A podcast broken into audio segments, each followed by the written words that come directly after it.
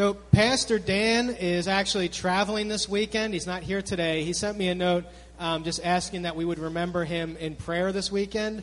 So, uh, Pastor Dan's down at a conference in Louisville, and he's going to be teaching tomorrow about, um, about preaching and actually reconciliation. And so, um, I'm sure for a lot of you who have traveled uh, in the last couple months, you tell people you're from Baltimore, you get a lot of questions about that, right? And it can be challenging to talk to folks kind of about what's going on in our city right now. So please remember uh, Pastor Dan as he's as he's doing that, um, spending that time out of town this weekend. So we've got a, a guest preacher today.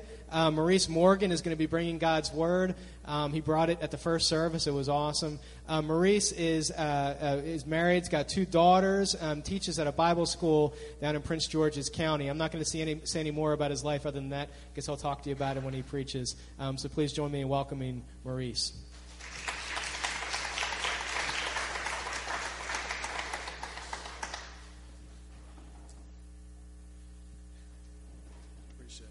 Good morning.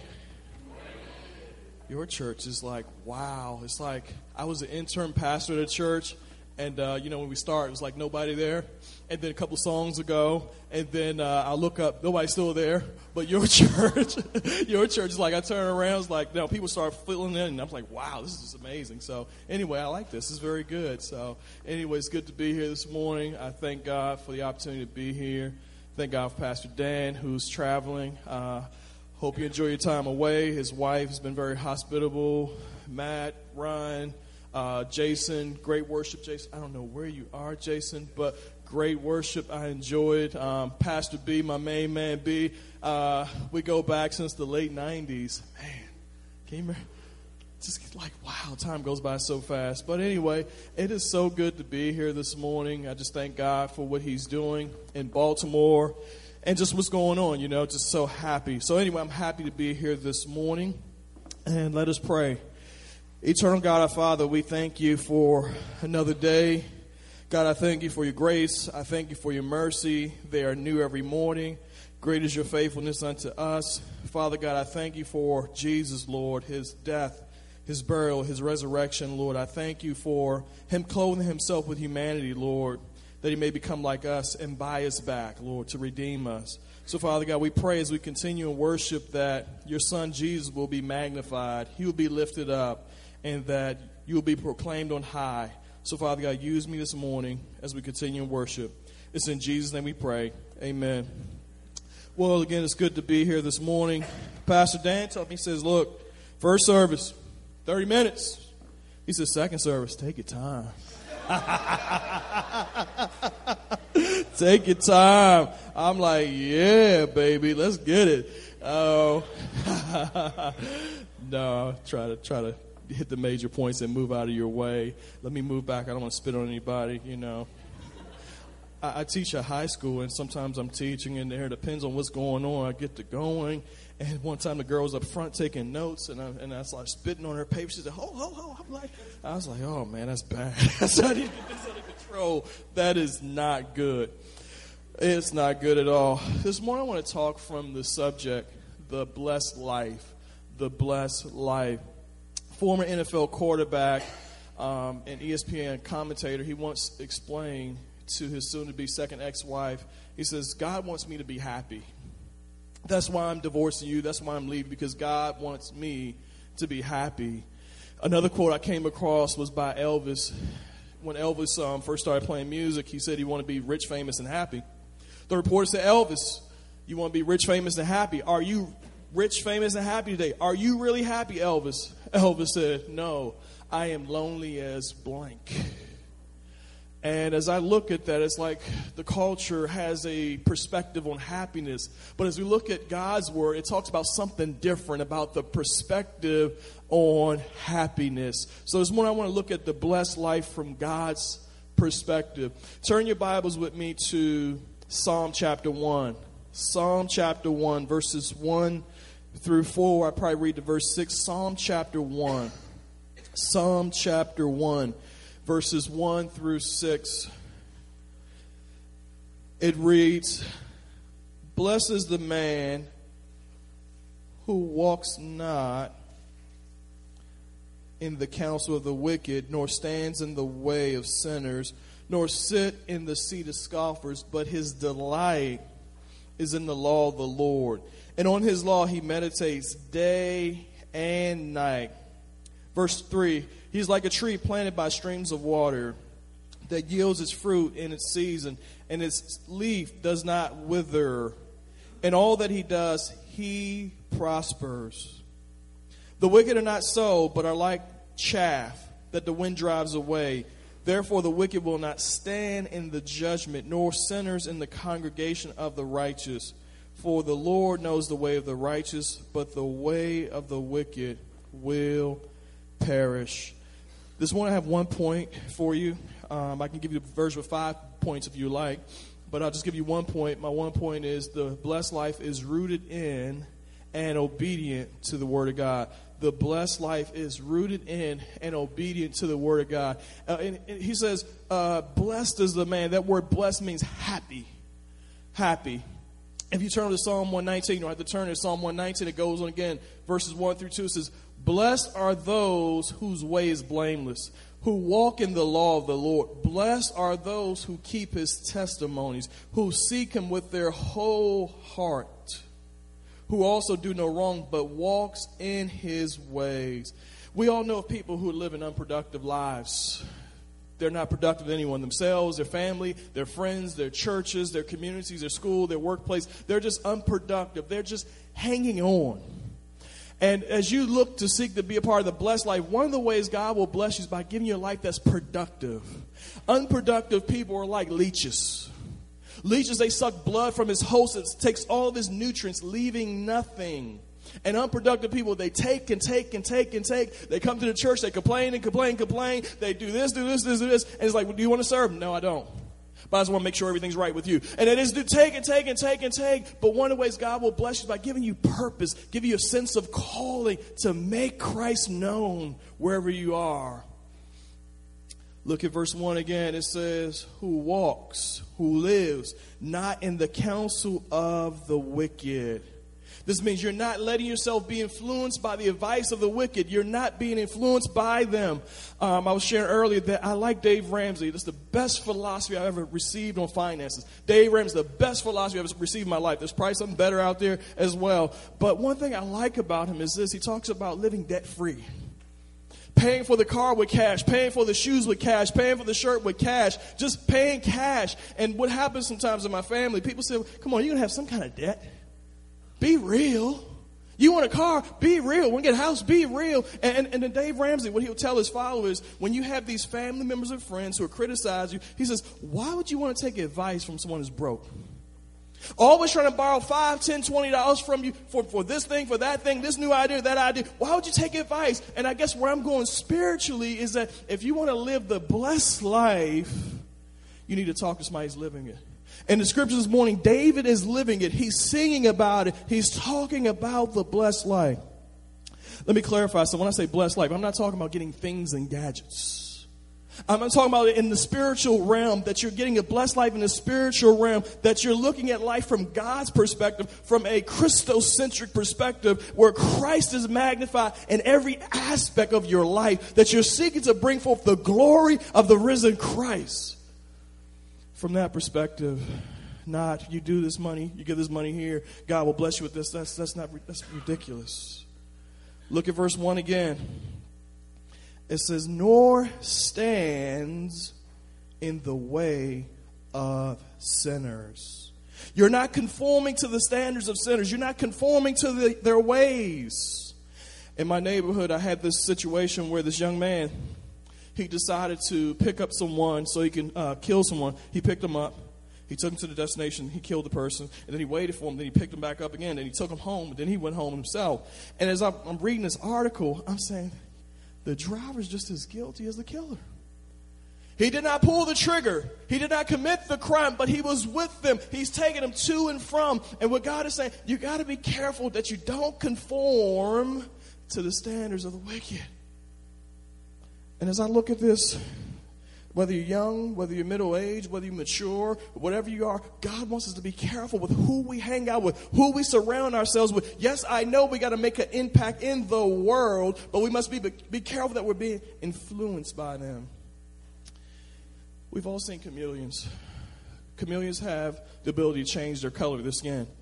Eh, eh, from what I've read, it could be turquoise, pink, red, blue, purple, um, brown, black. I've seen all kind of colors, and it changes the color of the skin based upon the environment that it's in.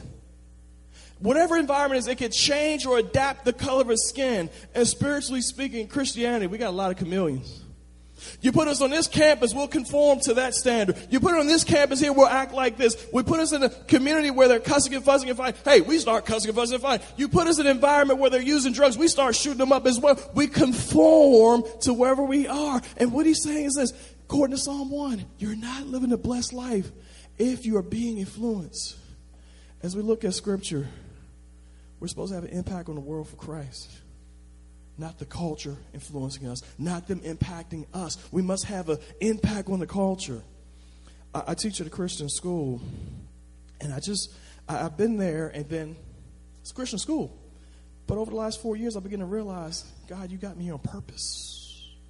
You got me here on purpose that I am in this context to make sure Christ is made known. Not trying to brag, but I had a chance to lead about four students to Christ at a Christian school. And I'm like, wow, God, because I was, like, I was thinking to myself, I want to leave. I want to dip. I want to get out of here. I want to bounce. But then God says, no, I have you here for a season. You are anointed and appointed for such a time as this. And what I'm trying to say is that wherever you are, wherever you attend school, wherever you work, you are there for a season to make Christ known. And then once he's done, he's going to move you on to the next assignment, but you're there for a reason. It's talking about conforming here. Romans 12, 2 says, Do not be conformed to this world, but be transformed by the renewing of your mind. 1 Corinthians 15, 33. 1 Corinthians 15, 33 says, Do not be misled. Bad company corrupts good behavior. I was reading this autobiography by Michael Vick, and uh, I was just really interested just looking at it. And he said his downfall came from two things. He says, one, his resolve to tell people no, uh, is in, I mean, his resolve not to tell people no. He just couldn't tell people no. He just couldn't help it. He had to tell people yes. And then the second thing was, he says, the people I chose to be, I chose to associate with. He says, when I was not playing football, he says, I had a lot of questionable characters hanging around me. He says, I was the one that had, a, who had the idea to have an entourage with me. And he said, it was so bad. He says, the Atlanta Falcons, they didn't know till became, till everything hit the fan. They didn't know. And what I'm just trying to tell you is that if we're not careful, the company of the unrighteous, of the wicked, will take us down spiritually. It will take us to a place that we don't want to go, that we didn't know where we end up at. It will take us down spiritually. David goes on in verse 2. I like verse 2. He says, But his delight is in the law of the Lord at this time when David was writing, he was talking about the Torah, the first five books of the Bible. Can you all help me? Because the first service, they were kind of quiet and really like kind of sleepy, I guess. Uh, the first five books of the Bible it, is what? It's the first one is, the second one is, third one, uh huh, fourth one, fifth one. Good, Pastor B. That's better than the first service, right? They were like, like looking at me like, what's going on here? Anyway, but he's saying the blessed life, it begins and ends with the Word. It begins and ends with the Word of God. And the Word of God testifies about Christ. That's what talk, Jesus talked about in Luke chapter 24, is that test about, about Him. The scriptures testify about Christ.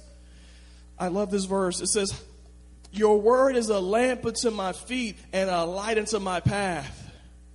Psalm 119, 105. Your word is a lamp unto my feet and a light unto my path. Over the summer, I saw these solar lights on sale. I was waiting for them to be on sale. They were so expensive at Lowe's. I said, I can't wait till they come on sale. I can't wait, can't wait. And I went to Walmart and I saw them on sale and I just bought a bunch of them.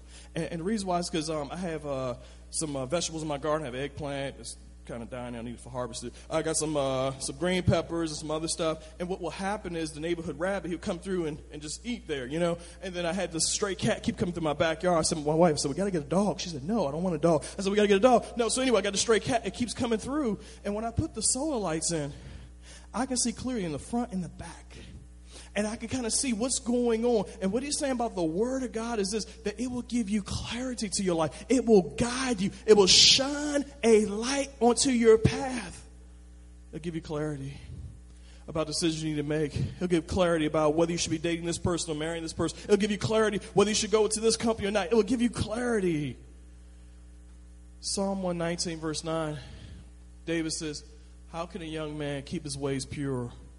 The ESV says, by guarding it or by keeping it according to your word. As a Christian, I, I came to Christ at 16 years old. And I never forget when I came to Christ, the gentleman that led me there to Christ, he says, Look, we're going to buy you a Bible. I was like, Bad. I like free stuff. Free stuff is good. And uh, then I came back and said, Well, hold on, hold on. We, we, we decided that, look, we're not going to give you a free Bible uh, because we realize, you know what? When you're committed to Christ, you're going to purchase that Bible for yourself. And you got to understand, I had a little job, right? So with this little job I had, I was buying $100 pair of shoes. I was buying a nice shirts. I was going to the Banana Republic. That used to be the place to shop then. I was going to the Gap. I was buying all these things, and I was buying all these nice clothes and video games. I mean, I'm buying all this stuff, and I couldn't buy a 25 or maybe this is a $10 Bible, a $10 Bible. And my whole point is that it was not a priority. I was not meditating upon God's word day and night. That's why. And that's why they changed. And you know, as I think about it, they, they were right. And what David's saying, there has to be a priority in your life.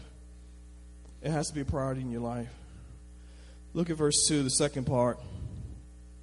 And it says, And on his law he meditates day and night. One person wrote in the commentary, he says, reading it over and over again in a low, murmuring tone of one reading to oneself to impress upon the mind and commit to memory the studies habitual during the day and the night. It's so important that we meditate upon the Word of God. I was t- telling this in class one time. They started laughing at me. I don't know. One time I was watching so much basketball all day long. I was watching all day long. And then I went to bed. I'm dreaming. I'm playing basketball. I'm dunking. the kid says, "Yeah, right. Who you play for? The Busters? You know, just joning them." And I'm like, I, I, I was like, but my whole point is, I was consumed by this stuff. I was consumed about it. This was going. I was falling asleep watching the TV, and it was just in me. And I'm just saying, what David's saying, you got to meditate upon the Word of God. There's nothing wrong with watching football. There's nothing wrong playing soccer. Nothing wrong watching TV. Nothing wrong playing chess. Because once I leave here, I'm going to go home and catch that other team play. Watch the other team. I'm from DC, the other team. You know what I'm saying? Other team. Okay, you guys missed it. You'll get on your way home. Uh, but I'm going to watch the other team play. I'm going to watch the other team play. But after a while, if you want to continue to live the blessed life, you got to cut back on some of this stuff and give attention to the Word of God. In Joshua chapter 1, you have Joshua, the next generation leader. He's stepping into Moses' uh, uh, leadership role. He's stepping in. He's taking on the reins. He's the next one in line. And the first thing in chapter one, the Lord said to him, He says, This book of the law shall not depart from your mouth, but you shall meditate on it day and night. That's a good leadership principle right there. You got to be in the Word. It will guide you, it will direct you. You got to hear from the Lord. Henry Ford he once had this efficiency expert come through his, comp- through his company, evaluate it up and down, top and bottom, look at his company. And he and the guy gave him a good report. He says, Mr. Ford, there's only one problem wrong with your company. He says, as I keep walking down this hall, this guy down there, he got his feet up on the desk and he's doing nothing. Mr. Ford, he is robbing you blind. Mr. Ford said, that guy who's sitting there he once had this idea that saved our company millions of dollars. Mr. Ford went on, he says, his feet were up on the desk just like it is right now.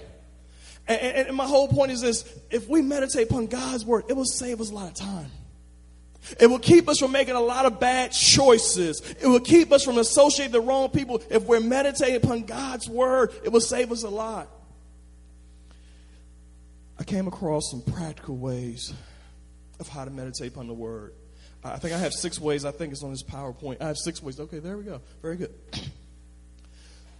First one is this take time to read a verse over and over again. Read a verse over and over again. Sometimes I will have a drive by devotion where I just read a verse, close, and keep going. Get it? Okay. All right, let's go. Let's hit it. But read it over and over again. Find a block of time where you can read it over and over again, over and over again, so it can get into your mind, into your spirit. Second, begin to memorize the word. I know we talk about in education, don't memorize stuff. Don't memorize, don't memorize facts. Ah. I'm like, okay, but you got to get the word in you. You got to get the word in you. It has to come a part of your soul. Third, allow the Holy Spirit to speak to you. A lot of times we shy away from the Holy Spirit, but we need the Holy Spirit, the third person of Trinity, because He teaches us all things. He convicts the world of sin. Allow the Spirit of God to speak to you.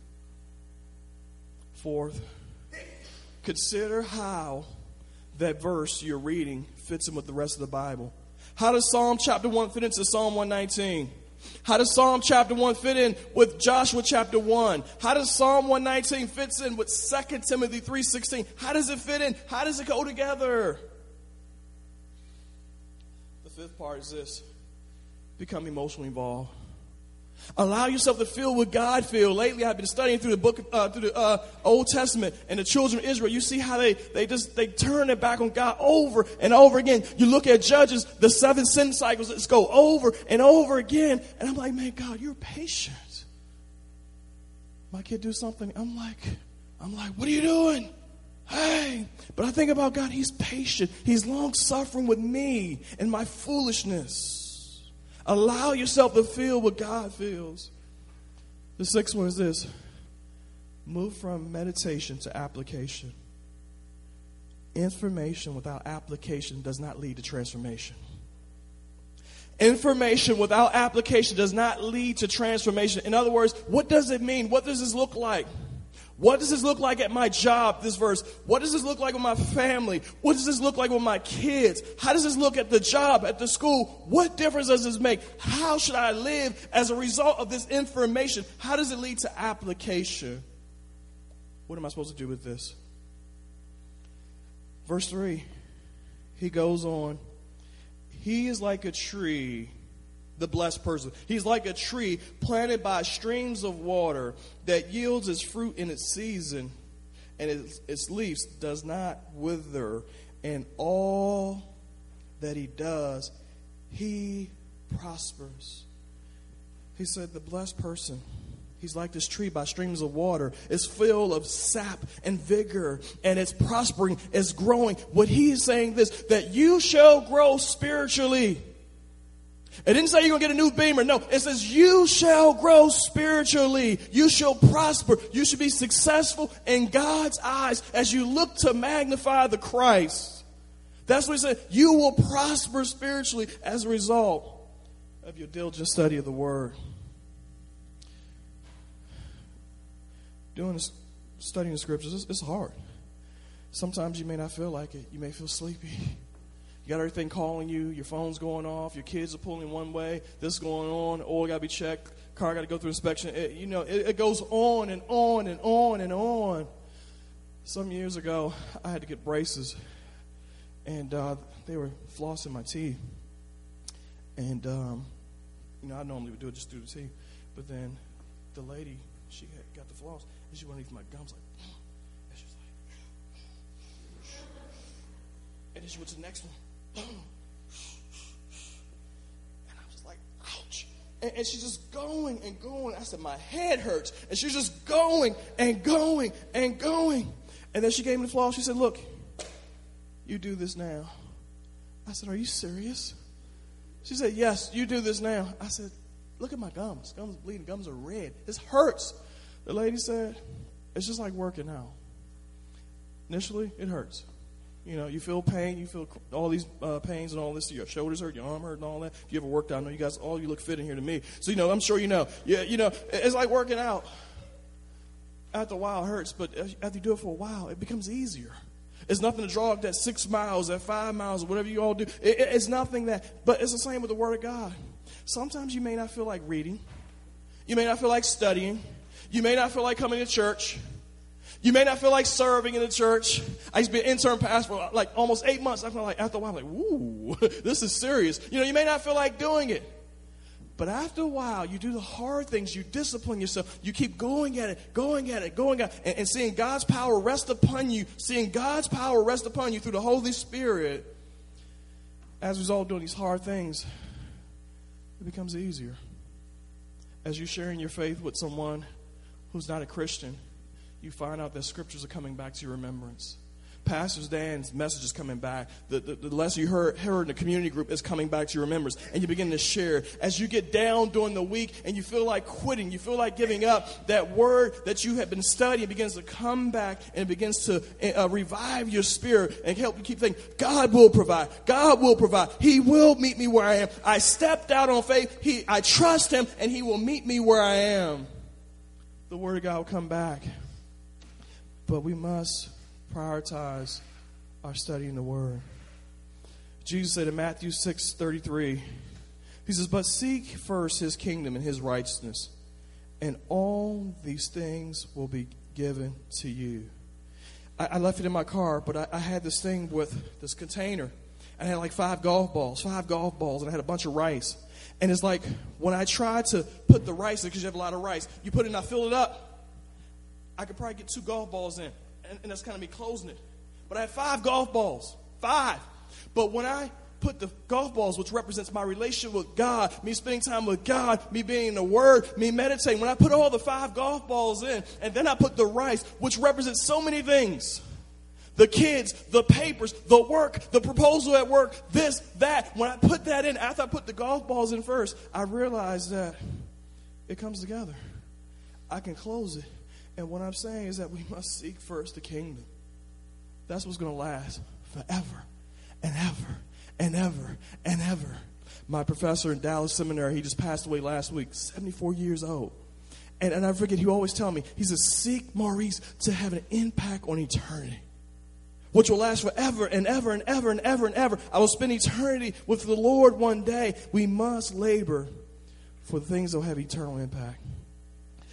Verse 4 reads, The wicked are not so, but are like the chaff that the wind drives away.